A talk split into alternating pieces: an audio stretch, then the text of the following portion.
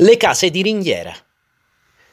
Il gran pavese delle mutande con bindelli e delle camiciole ad asciugare magnificava la sera, gioioso nel vento, che era uno spirante maestro. Carlo Emilio Gadda, la Dalgisa.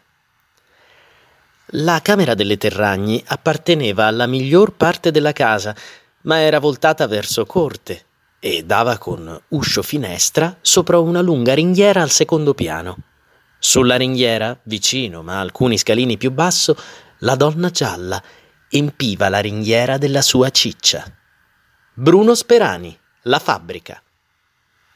La casa è proprio vecchia, vecchia da far spavento. Anni fa una gelosia le crollada e per un pelo non ha tolto di mezzo un inquilino risolvendogli il contratto.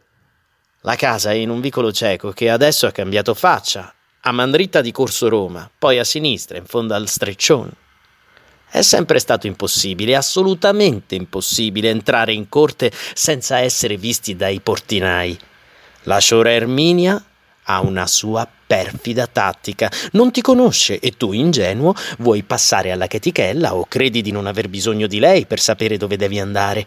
La Sciora Erminia ti lascia far dieci passi sotto il portico e poi ti lancia alle spalle un Ehi!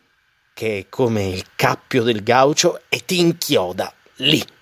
Poi tira e stringe il nodo con un altro imperioso Ehi Lu, dove va?